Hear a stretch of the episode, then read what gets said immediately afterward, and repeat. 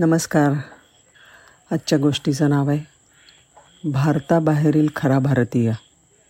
स्वर्गीय डॉक्टर शरदचंद्र गोखले यांनी माझ्या सार्वजनिक जीवनाची बखर नावाचं एक पुस्तक लिहिलं आहे ते एक थोर विचारवंत समाजशास्त्रज्ञ आणि ज्येष्ठ पत्रकार तसेच केसरीचे संपादक म्हणून महाराष्ट्राला परिचित आहेत. ते म्हणतात माझ्या कामानिमित्त मी देशोदेशी प्रवास केला. तिथे मला अनेक माणसं भेटली.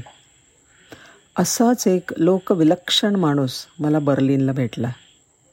जर्मन सरकारच्या निमंत्रणावरून मी तिथे गेलो होतो. आमचे स्नेही मॅक्स आणि त्यांची पत्नी मिथिल्डे ग्रुनर यांनी मला फार आग्रह केला की आमच्या तत्त्वज्ञ वृद्ध मित्राला तू भेटायला जावंस. त्यामुळे काउंट लिंडबर्ग यांना मी भेटायला गेलो. हे पूर्वाश्रमीचे एक रशियन उमराव आहेत एवढंच मला माहीत होतं. बर्लिन शहरापासून दहा बारा मैलांवर एका रानात त्यांनी घर बांधलं होतं. दारात तुळशी वृंदावन होतं. आणि घराला इलेक्ट्रिक बेलच्या ऐवजी देवळाबाहेर टांगतात तशी घंटा बांधलेली होती. ती वाजवून मी आत शिरलो तेव्हा त्यांच्या सहाय्यकाने स्वागत करून मला त्यांच्या खोलीत नेलं. लिंडबर्ग यांचं वय आता ब्याऐंशी वर्षाचं आहे. ते उत्तम सर्जन आहेत. अलीकडे मात्र उभं राहता येत नाही. त्यामुळे ते व्हीलचेअरवर बसून शस्त्रक्रियेचं मार्गदर्शन करतात. ते बसले होते. त्यांच्या उशाशी मॉस्कोच्या क्रेमलिन राजवाड्याचं तैलचित्र होतं. मी सहज विचारलं किती छान आहे चित्र. कोणी काढलं? ते म्हणाले मी. तुम्हाला क्रेमलिनचं एवढं आकर्षण कसं? ते म्हणाले ह्या राजवाड्यात माझा जन्म झाला. रशियन क्रांतीमध्ये ज्या झारला पदच्युत करण्यात आलं त्या झारच्या बहिणीचा मी मुलगा आहे. क्रांतीच्या वेळी ज्या स्त्रीला आणि तिच्या मुलाला घोड्याच्या बग्गीच्या मागे लपवून बाहेर काढण्यात आलं त्या व्यक्ती म्हणजे माझी आई आणि मी. जर्मनीत आल्यावर पुन्हा आमचा पाठलाग सुरू झाला. इथे आईने लिंडबर्ग नावाच्या जर्मन माणसाशी लग्न केलं. लिंडबर्ग हेच नाव मीही लावतो. चौकस बुद्धीने मी आजूबाजूला पाहिलं. तर तिथे गीतोपदेश करणाऱ्या भगवान श्रीकृष्णांचं तैलचित्र होतं. आणि हो तेही त्यांनीच काढलेलं.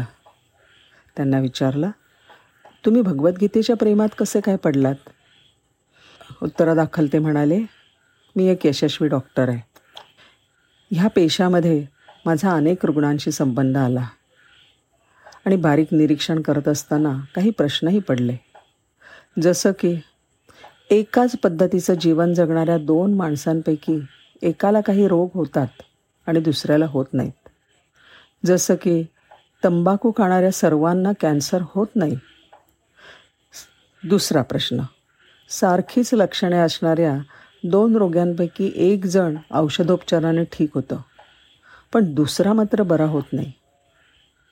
माझ्या या प्रश्नांची उत्तरं मला पाश्चात्य वैद्यकशास्त्र किंवा आयुर्वेदसुद्धा देऊ शकला नाही.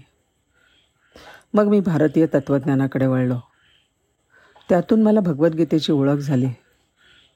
डॉक्टर राधाकृष्णन आणि गुरुदेव रानडे यांच्याबरोबर मी ह्या विषयावर खूप पत्रव्यवहार केला.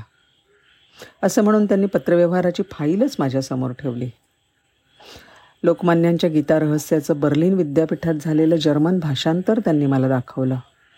आणि सांगू लागले मला अजून एक नेहमी प्रश्न पडत असे की माझे काही रुग्ण इतके आजारी असत की हा शस्त्रक्रियेनंतर बरा होईल की नाही याविषयी माझ्या मनात संशय असे. अशा वेळेला त्याच्यावर उपचार करावा की नाही ह्या संभ्रमामध्ये मी पडत असे. पण ह्या प्रश्नाचं फार सुंदर उत्तर भगवंतांनी गीतेतल्या कर्मयोगामध्ये दिलं आहे फळाची अपेक्षा न धरता कर्म कर हा त्यांचा आदेश मला पटला. म्हणूनच मी लोकमान्यांचा विद्यार्थी आणि भगवद्गीतेचा अभ्यासक झालो. मी म्हणालो केसरीचा संपादक म्हणून लोकमान्यांच्या गादीवर जरी मी बसलो असलो तरी माझ्या अभ्यासाचा विषय समाजशास्त्र अर्थशास्त्र आणि राजनीती असा आहे. त्यामुळे अध्यात्मशास्त्राची गोडी असली तरी मला त्यात काही विशेष समजत नाही. त्यावर काउंट लिंडबर्ग हसून म्हणाले टिळकांच्या गादीवर बसल्यामुळे तुझं अर्ध अंतःकरण तरी आध्यात्मिक झालं असेल अशी माझी खात्री आहे. त्यांच्या पश्चात त्यांची सर्व ग्रंथसंपदा भारत सरकारने सांभाळावी अशी त्यांची इच्छा होती. भेटीदरम्यान ते म्हणाले आता मला पुन्हा जन्म मिळावा तो भारतातच. भारत जर्मनी महोत्सवाच्या निमित्ताने मला जर्मन दूतावासात जायचं होतं. त्यांना केसरीकडे असलेल्या ख्यातमान तत्त्वज्ञ मॅक्समुलर यांनी लोकमान्यांना लिहिलेली पत्रे हवी होती. मॅक्समुलर त्यावेळी ऑक्सफर्ड येथे तत्त्वज्ञान शिकवत होते. त्यांनी लोकमान्य टिळकांना लिहिलेले एक पत्र देवनागरी लिपीत आहे. पत्राच्या उजव्या कोपऱ्यात गोतीर्थनगरे असा पत्ता घातलेला आहे. आणि खाली सही मोक्षमुल्लर भट अशी केली आहे.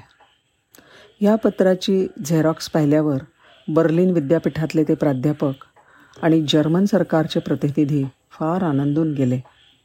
जर्मन सरकारने ह्या पत्राची दहा बाय दहा फूट एवढी मोठी छायाचित्र करून घेतली आणि उत्सवाच्या काळात सर्वत्र लावली. जर्मनांच्या भारतीय तत्त्वज्ञानाविषयी असलेल्या आत्मीयतेच्या पाठीमागे काउंट लेंडबर्गसारखी भारतात जन्म न घेता पूर्वसुकृतामुळे भारताची ओढ असलेली मंडळी होती हे निःसंशय. धन्यवाद.